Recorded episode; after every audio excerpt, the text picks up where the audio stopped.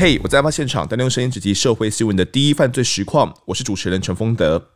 前一集的节目我们提到了新北市三峡的一名妇人戴月娥，她失踪了。在这个大儿子的报案之下呢，警方开始进行追查，而且发现呢，呃，跟他们同住的这个小儿子，他们一家三口也失踪了。戴月娥啊，她遭到媳妇李玉英的家暴，而且时常向她索取金钱哦。可能呃，这个小儿子还有他的妻子李玉英，他们两个都不是生产哦，可能都成天赖在家里面。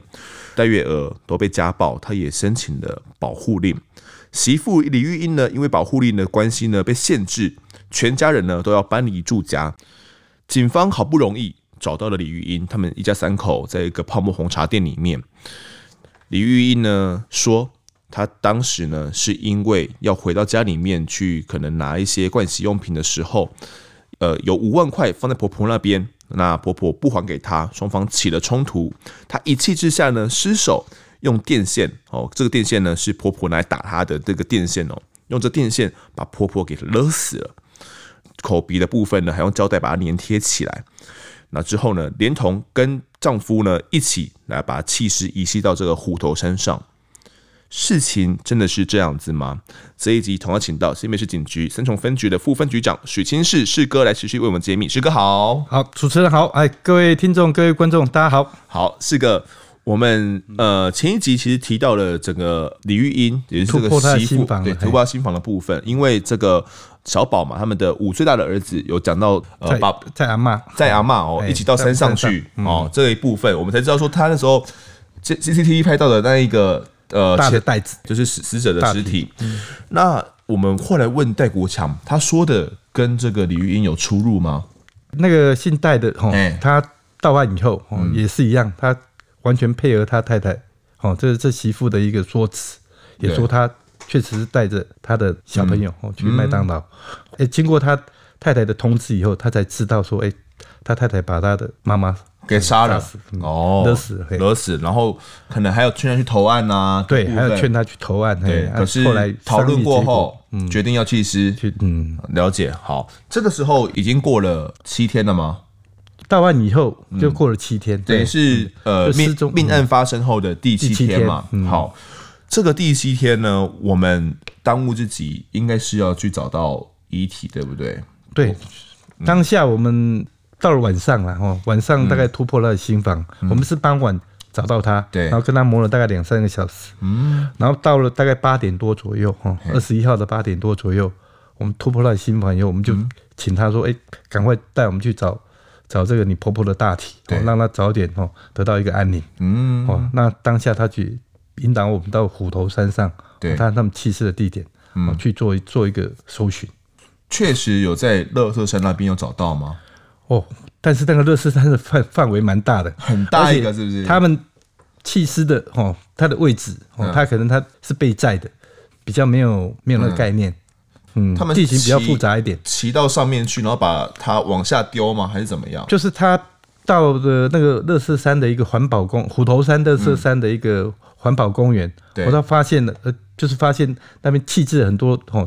杂物跟垃圾啦，对，而且有一个坡坎。嗯、所以他们当下就想说，哎、欸，把它丢，直接把它丢下去，可能有十几二十米嘛，哦、比较不会，嗯，大概有三二三十米，二三十米，二三十米高的高度的一个坡坎，嗯，哦、然后在这些上满满布垃圾了，对，所以他们认为说，哎、欸，这天衣无缝，这个地点最好，就把它、嗯、把这个这个大体就丢就在那边，可是实际丢在哪边，他们也、嗯、他也没有办法搞清楚，因为那范围蛮大的，到底是多大？嗯、有没有半个足球场大？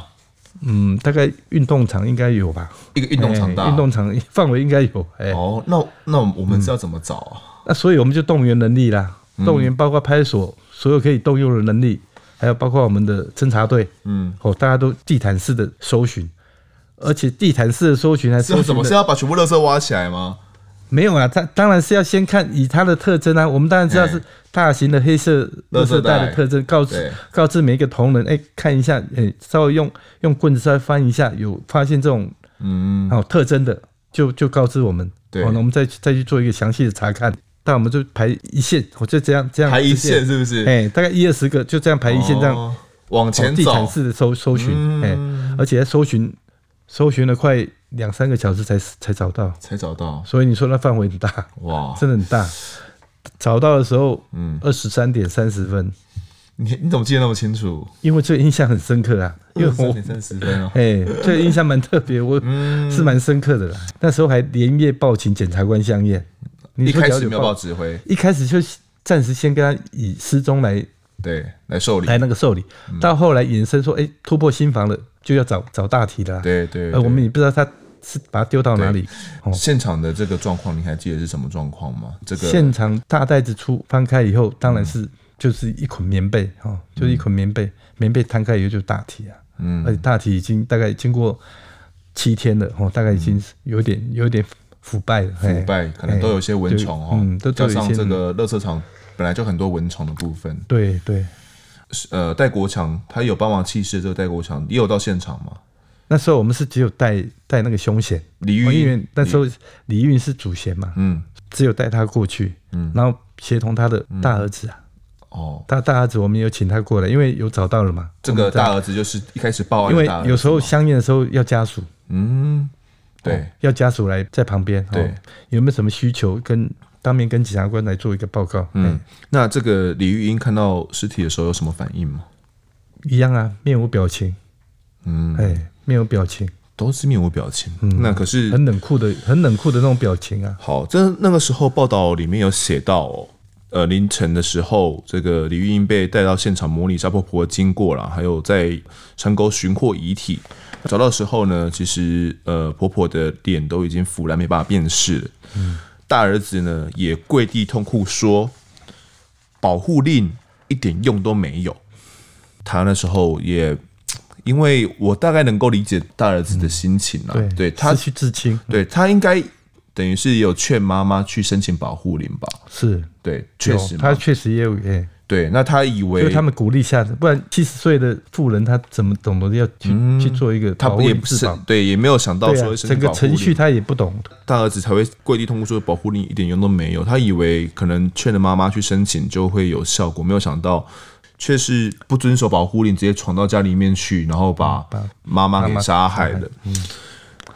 后续我们还有在针对这一方面，比如说呃两个人的供词去做一些，比如说侦查、交叉比对、交叉比对、哦、交叉比对。嗯，因为整个命案，我们最、嗯、最主要关关键点就是希望能够找到遗体嘛，找到嗯范闲能够俯首认罪，对，然后找到大体，让他归归于安宁。嗯，哎，这是最最主要最主要的。当然，我们要厘清整个事实。对。也是也是也是也是很重要的，也是很重要的，因为大家可能不知道什么叫做呃所谓的检警公用二十四小时。对，好，嗯、那其中警方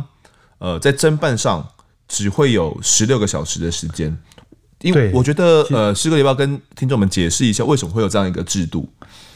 所谓检警公用二十四小时，因为我们毕竟办案会限制到所谓的涉嫌人他的人身自由，对，所以目前法律那个法律。允许我们、嗯哦、在拘束他暂时拘束他的人身自由里面是二十四小时里面，嗯、但国外当然有有所谓四十八小时，有有所谓甚至更久也有可能，嗯嗯哦、就是在侦办的这个过程当中，二十四小时里面就要把它移到院方、哦哦、因为我们有一个规定说你要限制人身自由，一定要法院的裁定对才可以，比如说、哦、今天要不要要把它羁押起来，我、嗯哦、就持续的。限制他自由，也要经过法院裁定。嗯、所以，我们跟检察官，我们是属于侦办的一个检察官是主体嘛，那我们是被接受检察官指挥做一个侦办。对，那检察官他后续他是属于后续后续程序的一个处理，他们也要讯问嘛，对他也要做后续的一个拒绝啦，嗯、那个讯问，还有甚至还声押，嗯哦，还有一些强制处分。对，那我们前面我们在侦办的这个过程，我们从无到有，有的从无到有嘛。嗯会耗费的时间会比较久，所以协商的结果是默契是检警共用二十四小时里面八小时是纪检署哈，然后检察官来使用。那我们尽量在十六小时以内把案件完整的移送过去。哦，那有时候就是因为有些案件是很复杂，嗯，有些案件牵涉的面比较广，对，你要在我们警方警察机关在十二小时里面，十六完全具哎十六小时里面。嗯完全巨细靡遗的把它做一个理清，有时候是有点不足，其实不足、嗯、但是当然在我们移送过去以后，嗯、接案的检察官他也会做后续的指挥啦。嗯，他认为说我们移送的不完备，呃，哪些地方有缺漏的，他也会发指挥书下来，哈，请我们那个补足，对，补足这些事证。这个案子来讲了，哦，李玉英跟这个戴国强他们被找到的时候，在泡沫红茶店十六个小时，你要想，呃，可能我们要先回到现场嘛，要先做模拟，住家先做模拟，然后还要去采证，还要采证，采证还要模拟还没有，模拟还没有，然后还要还要回到这个现场去找遗体，对，找大体。然后他们如果死都不讲的话，哦，可能又不知道耗几小时过去。这十六小时是我们实际侦讯他查证的一个时间。对，呃，其实我们以前讲过很多案子啊，警方在真正在侦查的时间其实是相当有限的。对对，如何在有限的时间里面做到最好，在这也是警方的功课啦。当时我们就依照这个现有的证据，嗯，跟他们的供述，供述对，然后去做了这个移送，移送移到检方那边去。对对对，哦。那后续呢，检察官呢也依照这种家暴杀人罪，哦，嗯，跟这个遗弃尸体罪呢，将夫妻俩给起诉了，给声押，哦，给声押，声押，声押，声押，声押，嗯，并且后面也起诉了嘛，后面也起诉，对对，也声押起诉了。李玉英跟戴国强呢，他们落网后有点像是嗯避重就轻啊。那其中戴国强呢，就告诉检方说，弃尸的时候以为跟妻子啊是去丢垃圾的，不是去遗弃尸体啦，被检察官大骂哦，满口胡言。李玉英部分呢，哦，曾经痛哭认罪啦，但是这个戴国强却满不在乎的说呢，哦，妈妈死了就算了，还有小孩要养。戴国强他的哥哥啊、姐姐啊，也拜托检方说，请法官。哦，建请法官判两个人死刑哦。检方也认为李玉英啊，他们他的什么痛哭流涕啦，是这个做戏啦，要博取同情的感情，有吗？你有那时候感觉吗？那时候我们就有感觉，就有感觉吗？两、哎哎、位应该事先都已经套好了。案子呢，到了地院的时候，其实呃，后续检察官又有在做了蛮多的补强。哎呃，跟我们刚刚前面讲的会有一点点不太一样。好，其中有一点很重要的是，呃，我们前面有提到的李玉英，他回到家里面要去收拾盥洗用品嘛。好，那这个怎么进去的呢？他明明是违反保护令的部分嘛。嗯，对，他可能没有家里面的钥匙。好，那个时候他就说，当天中午呢，他先跟丈夫要了住家里面小门的一个钥匙。好，下午两点，他进入到住家里面，哦，跟婆婆爆发了冲突，并推打婆婆。在一审的时候，李玉英说：“我确实有在房里面徒手推打婆婆戴月娥，从一楼到楼梯间，然后一路打到了二楼，推挤到二楼，然后在二楼的房间里面呢，我看住婆婆不让她离开，然后房门没关，所以戴国强也可以看到房内发生的事情。戴国强知道呢，他跟婆婆在房间里面吵架打架，他在房间里面喊爸爸。”帮我剪一截电线给我。没有多久呢，戴国强就去二楼阳台剪了一个废弃冰箱的电线。他说，大约比这个法庭呢受训的问台宽度还要再长一点。后来呢，戴国强就把电线呢放在门口。戴国强就去帮去二楼呢，可能在隔壁就帮儿子小宝这个洗澡。李玉英说，他就用电线勒住婆婆的脖子，直到婆婆不动为止哦。这一部分其实是他后面在呃法庭上的讲的一个新的说法，新的说法，嗯，对，跟一开始他的初步的供述是完全不一样，不一样，对，对，其中有哪些不一样？最大不一样就是他制造他先生不在场的证明啊，意图就是要规避他先生的一些就一些刑责，自己要承担起来。对，嗯，像他原本的说法是先生都在跟儿子都在麦当劳，麦当劳。他现在新的说法是说都是在里面，门没有关哦。他的先生是有看到说房间里面争执、从冲突、吵架到打架都有看到。叫他先生去剪一段电线的时候，他其实是跨坐在他的婆婆的身上的，身上然后他先生也去剪了一废弃冰箱的电线，就放在房门口，然后就当作什么都没看到，嗯，就去帮儿子洗澡了。对，听起来很不可思议耶，不可思议，而且是同楼层。对啊，同楼层发生的，因为因为那种传统的住宅，嗯，它范围也不大，啊。你有进去？你没看过吗？屋子也不大，有啊，当，嗯，当然有进去啊。对啊，顶多大概十十来平而已啊，嗯、一层大概十来平而已啊，怎么可能会没有听到？里面污念同楼层所发生的的事情，居然会哦置身事外，搞不太懂啦，不可思议。嗯、那戴国强在法庭上也说哦，他离开的时候呢，他的呃妻子哦跟他的母亲两个人已经有吵架跟肢体冲突。戴国强还说，我承认有拿电线给我的太太，因为当时呢，我太太跟我的母亲已经在吵架。太太叫我去拿电线的时候呢，我站在他们中间。小宝呢，在检察官侦讯的时候也作证说，这作证很重要哦。妈妈和奶奶在打架的时候，爸爸在帮我洗澡。当时呢，妈妈叫爸爸拿东西给他，我有看到呢，爸爸帮妈妈拿电线给妈妈之后，爸爸就帮我洗好澡。洗好澡之后呢，我就看妈妈拿胶带黏奶奶。爸爸当时呢在洗澡，我有看到妈妈用推的，一下推这里，一下推那里，推我奶奶。奶奶站着哭了，妈妈用身体去推奶奶。这是小宝在检察官侦讯的时候的一个非常重要的供词哦。那也因为这个供词，我相信检察官又去再突破了两个人的心防，因为等于是完全戳破他们前面的谎言。谎言，对对对。我们刚刚前面有提到，这个小宝里面有讲到说，妈妈用胶带去连奶奶嘛？对，一开始他们的说法是说，呃，因为用电线捆绑之后，哦，可能用再用胶带把她的口鼻给粘住。但后来李女呢，在开庭的时候是说，她用胶带封住婆婆的口鼻的时候，婆婆还有气息，哦，等于是还没有死啦，就是、就是、意图致人于死的那个手段更加强烈。没错，没错，等于是。嗯呃，原本是失手，如你说用电线勒，或许是失手，对对，但他还要用胶带把他口鼻加工，再加工，再加工，要一定要他死为止啊！好、嗯，在二零零八年四月的时候，法官认为说媳妇李玉英呢跟婆婆戴月娥长期不睦，积怨已久。虽然检方呢求处死刑啊，但是婆媳呢长期的互动不良呢才是起因，因此判李玉英无期徒刑。另外呢，儿子戴国强居中协助。拔电线呢给妻子去勒死母亲哦，法官呢当时也同样判处他无期徒刑。另外呢，遗弃尸体罪呢各处一年还有一年两个月的徒刑哦，合并哦，全部就是大罪跟小罪的合并了，合并起来一起执行无期徒刑，等于是夫妻俩全部执行无期徒刑就对了啦。两个人出庭的时候听到宣判是没有表情，面无表情，哎，表情木然。所以案件经过了二审、三审，到了三审之后呢，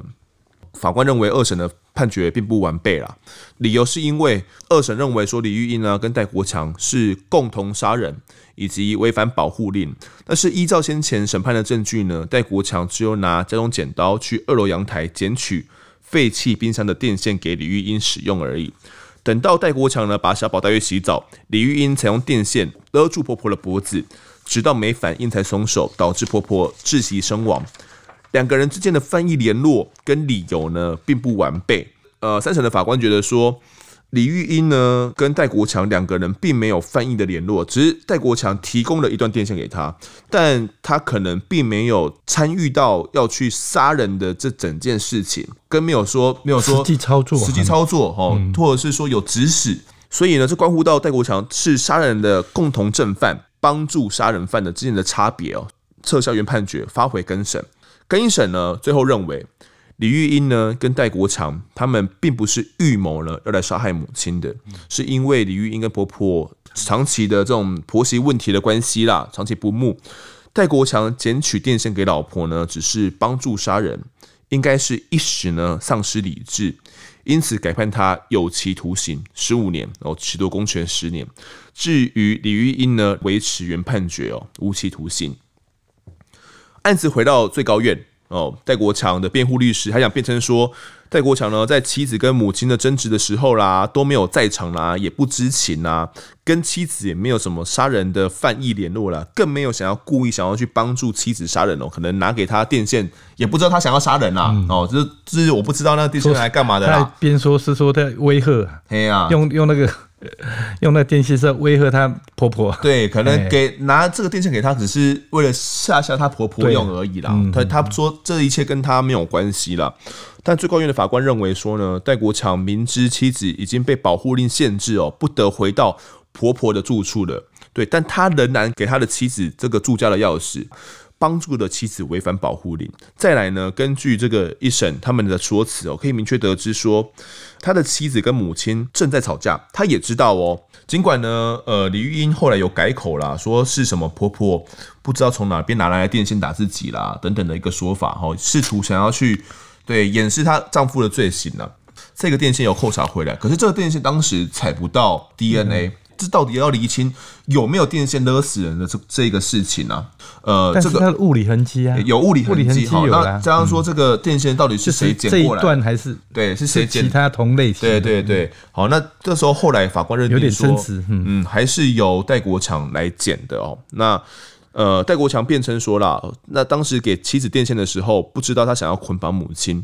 以为妻子呢只是想要吓吓母亲而已哦，他还说哦，我都尽可能劝阻了啦，可是都没有用啦，所以我就先去帮小孩洗澡了哦。洗澡的时候还有听到他们争吵，可是一下子之后呢就停止争吵了。法官认为说，既然婆媳之间的争吵越来越越来越严重了，哪有可能因为妻子取得电线之后就会有吓阻的作用呢？那就不会争吵呢？戴国强身为人子。人夫应该要对这种异状有所警觉，怎么会任其持续去发生而不去关心呢？更何况这种绳索类的东西啦，依照常理都知道它会是拿来做捆绑做使用的。那妻子过往就对这个她的母亲有家暴的状况，她自己也知道，所以戴国强应该要在认知妻子在情绪失控下。母亲她有可能会被电线捆绑颈部致死的危险，对，就要去防范。对，她她应该去防范，不是助助长。对，显然哦，这个戴国强是有帮助杀人的这种间接故意了。最后，最高院呢，法官就是驳回这个上诉，全案就确定哦，就是也就是说，这个妻子李玉英被判无期徒刑，哦，那戴国强被判了十五年的徒刑哦。这个案件的审理结果，呃，确实跟士哥当时的侦查的东西跟他们是有所出入的吧？尤其是这个戴国强到底有没有帮助杀人的部分？当初我们可能那个在考量上，在整个一个查证、嗯、可能还是有一些疏漏啦。是是、哦，包括我后来在检视整个卷，还有嗯，跟比对这个法院审理的结果跟那个检察官起诉的结果，其实。有蛮大的出入。第一个，好像我们当初违反保护令六十一条，我们那时候也疏忽没有帮他一并移移送移送。再加上这个先生的部分，先生的部分其实应该要去查证他讲的是否属实，不是说、欸、依照他讲的 就, 就用侵害大体的一个弃尸啦，弃尸的一个罪责来跟他、嗯、跟他做一个移送，嗯、也没有去追究他有没有去共同杀人的一个犯意。甚至帮助杀人的犯意、嗯、这一点可能是当初我们在侦办的同仁在侦办上可能 有, 有所不足的地方。那信赖我们那个地检署的检察官、嗯、还有我们的法官對非常的明智，事后的一个补强在突破、嗯、二度的一个突破，针对这个小朋友的一个突破，對才把整个全案的原貌厘清厘清楚。是个其实这个戴国强在后来服刑的时候啊，好像还有觊觎母亲的房产，因为其实我们前面没有没有提到啦，戴国强他其实他的父亲呃已经过往了嘛，对，公务人员，好像也是退休的警职人员，早期有自自一点产，有自自一点不动产，对，對因为母亲也死了嘛，那这个房产的这种财产权，戴国强他在监狱里面的时候。还想要去争夺这个不动产，还有像法院来主张继承权，你有知道有这样的状况吗？这个是我这几天因为您跟我讨论结果 才, 才知道。那后来我也觉得有点不可思议啦，嗯、一个凶嫌怎么可能、欸？而且又对自己至亲、哦嗯、做了这么这么不可、哦、不可原谅的事情，对，哦、他还能居然还有脸要申请所谓的被害者的一个继承权、嗯啊、但是根据、哦、后来我们有去查了一些资料，我们有一些法界的朋友、嗯、那大概有这样咨询，对，那根据那个民法、哦、民法继承篇、啊、它有规定。哦故意致被继承人或因继承人于死或未致死而因而受刑之宣告，就丧失他的继承权。那个嫌犯他本身本身是用帮助犯，也不是用故意杀人，但是所谓的帮助犯他是故意杀人里面的一个帮助犯，他只是他的角色不一样，照严格讲起来他也是故意杀人的一个犯意，不确定不确定故意的一个犯意，嗯，所以应该是符合这个要件，而要丧失他本身的一个继承权才对。法院的审理应该也是会朝这方面 来, 来做一个结论。案件中啊，我们今天聊到这个案件，很大一部分啦、啊，就是这个婆媳问题的部分啦、啊嗯。这个李玉英跟婆婆的冲突一再发生，夫妻俩都不是生产啦、啊，好吃懒做，待在家里面。专家说这种婆媳问题啊，本质是这种夫妻问题跟这种母子问题啦。最重要的关键任务其实是这种丈夫，哎、欸，丈夫的部分。好的丈夫好像不会放任妻子跟母亲之间的矛盾啦。那你自己理解啦，这种一般媳妇的部分，你觉得怎么样去面对这种婆媳问题？在这边要讨论到媳妇、嗯、媳妇的部分哦，那专家学者是有给我们提供六个六个建议啊，就是不要去踩到这个六个地雷。好，第一个是什么？第一个就是不要大搬救兵。什么是搬救兵？就不懂得让步就大声嚷嚷，气求引起重视，或不晓得礼节的对长辈得寸进尺。哦，可能是跟婆家搬救兵啊，或者是怎么样。那第二点就是禁止哦。禁止攻击弱点，那因为婆婆又不是你的学生，也不会不得不接受你的批评，那你怎么可以无所顾忌的指责她的缺点？是。那第三个就是禁止 动, 动口动手，那这个就不用再解释、嗯、是。第四个禁止闷闷不乐，就不要 一, 一天到晚就摆个臭脸，摆个臭脸、哦、那没有人都喜欢看看臭脸。第五个就禁止离家出出走，轻者会让先生去做做出错误的选择、哦、对，那严重者也可能因为因婆婆的关系、哦、让你你们你跟你老公的那个关系会受到伤害。第六个、哦、禁恶言伤人，禁止恶言伤人。那是跟以你自己来讲，你觉得你自己的经验，结婚三十年了嘛？嗯，哦，你的母亲啊，跟你的这个老婆，老婆，欸、中间有一些不愉快、嗯、不愉快的时候，有这样状况吗？那、啊、你怎么去解决、嗯？是没有所谓的不愉快啦，因为彼此都还是互相的体恤、互相尊重啦，因为。那偶尔有一些小小的那个摩擦，就是、摩擦、嗯，大概都透过彼此的亲近的人，好、嗯、像我妈妈。他会透过我姐姐哦，透过我姐姐啦，去诉苦就对了，稍微稍微讲一下啦，可能我、嗯、我太太这边可能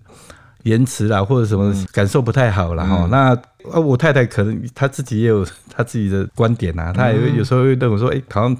我妈妈这边好像做了什么或说了什么话，会刺伤她她的心呐、啊。是，所以婆媳相处之道哈，是三个人的智慧。嗯，哦就。婆婆、媳妇，还最重点就是老公哦。对，而老公绝对是一个调和、哦润滑跟加持的一个角色。嗯，所以老公不要哦状况外。哦，那真的不要状况外呢。你可以哦对你的太太多说你妈妈的一些哦优点。那当然你你也不吝说，欸、在你的妈妈面前也多说你婆婆的一些好处。妈妈面前多说自己那个老婆的好处啦。对啊，以我个人的观点来讲，哎、欸，婆媳的问题跟月婿的问题是相对的，常常听到有婆媳所谓婆媳问题，嗯，那其实月婿问题，月婿问题其实也不是没有，还是有，只是说它它占的成分会比较少。那这两个问题是截然不一样的，因为女儿总是娘家的心肝嘛，那儿子也总是婆家这边的一个宝贝啊，对，宝贝。那我个人是比较比较幸幸运，我两两个都有了哦，因为我我也是我妈妈的心肝、哦，那也是我我的岳母也把我当宝在疼呐、啊。那所谓哦，岳母看女婿哦，越看越得意。哦、你自己讲啊、哦嗯，常常。常常听到有所谓的婆媳问题、嗯、是，那就比较少听到有所谓月媳问题。我觉得是有没有住在同一个屋檐下啦，这个问题通常会被扩大，因为会一直重复，同样的问题会只要没有解决的话，会一直不断的上演，不断上演，然后会磨光大家的那个耐心。耐心，对 对, 對。那我觉得这个女婿这个丈夫的角色真的是润滑剂，对，真的是要当好，然后才能避免这样的一个角色，彼此有一个距离感。稍微距离感一点点，一点点，看起来比较朦胧美。对对对对对，这很重要，这很重要。好，最后呢，我们来讨论一下，哎、欸，保护令真的是家庭暴力的保护伞吗？这个案子里面，死者的大儿子就说，哎、欸，真的申请了保护令却没有用哦，他也相当的难过。我们真的可以去依依赖保护令吗？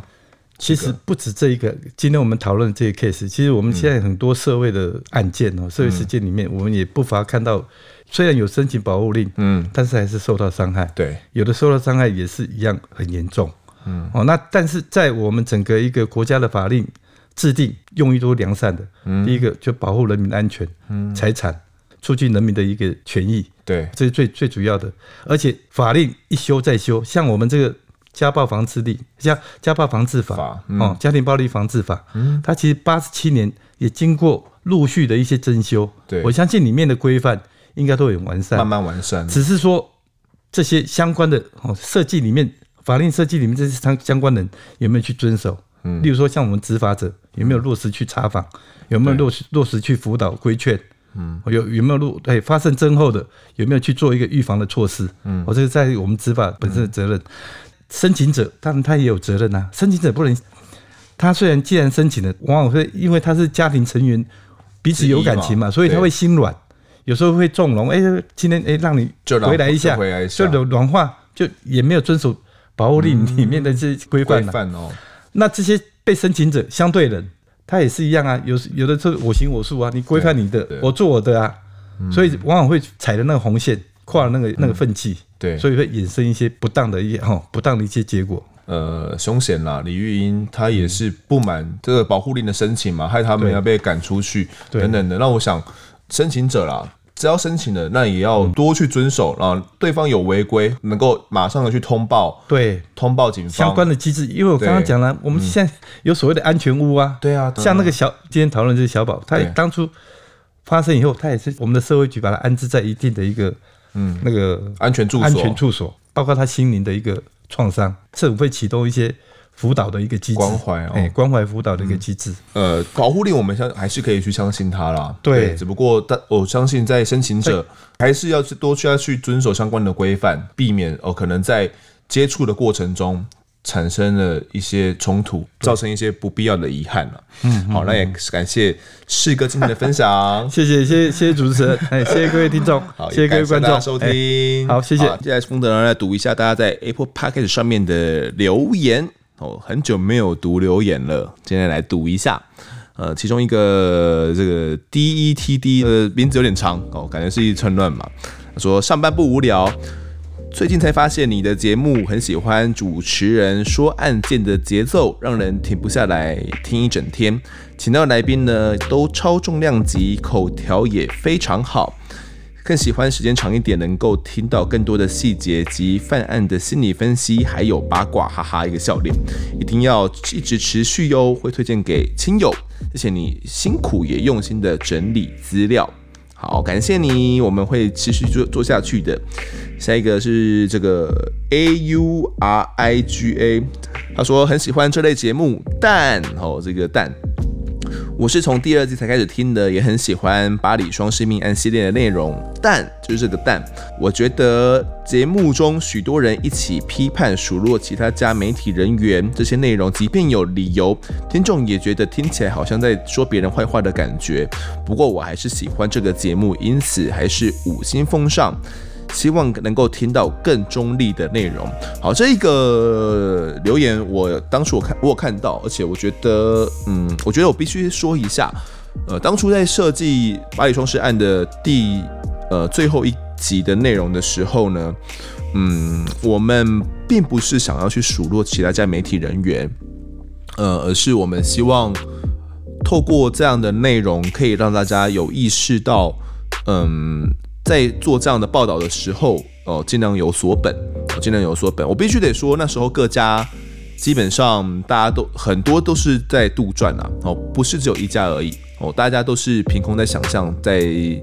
写小说，哦，这是这是一个通向。我们不是在讲大家的某一家，哦，即便到现在，我相信只要有发生案件的时候，呃，现在是比较少了啦，这近几年来。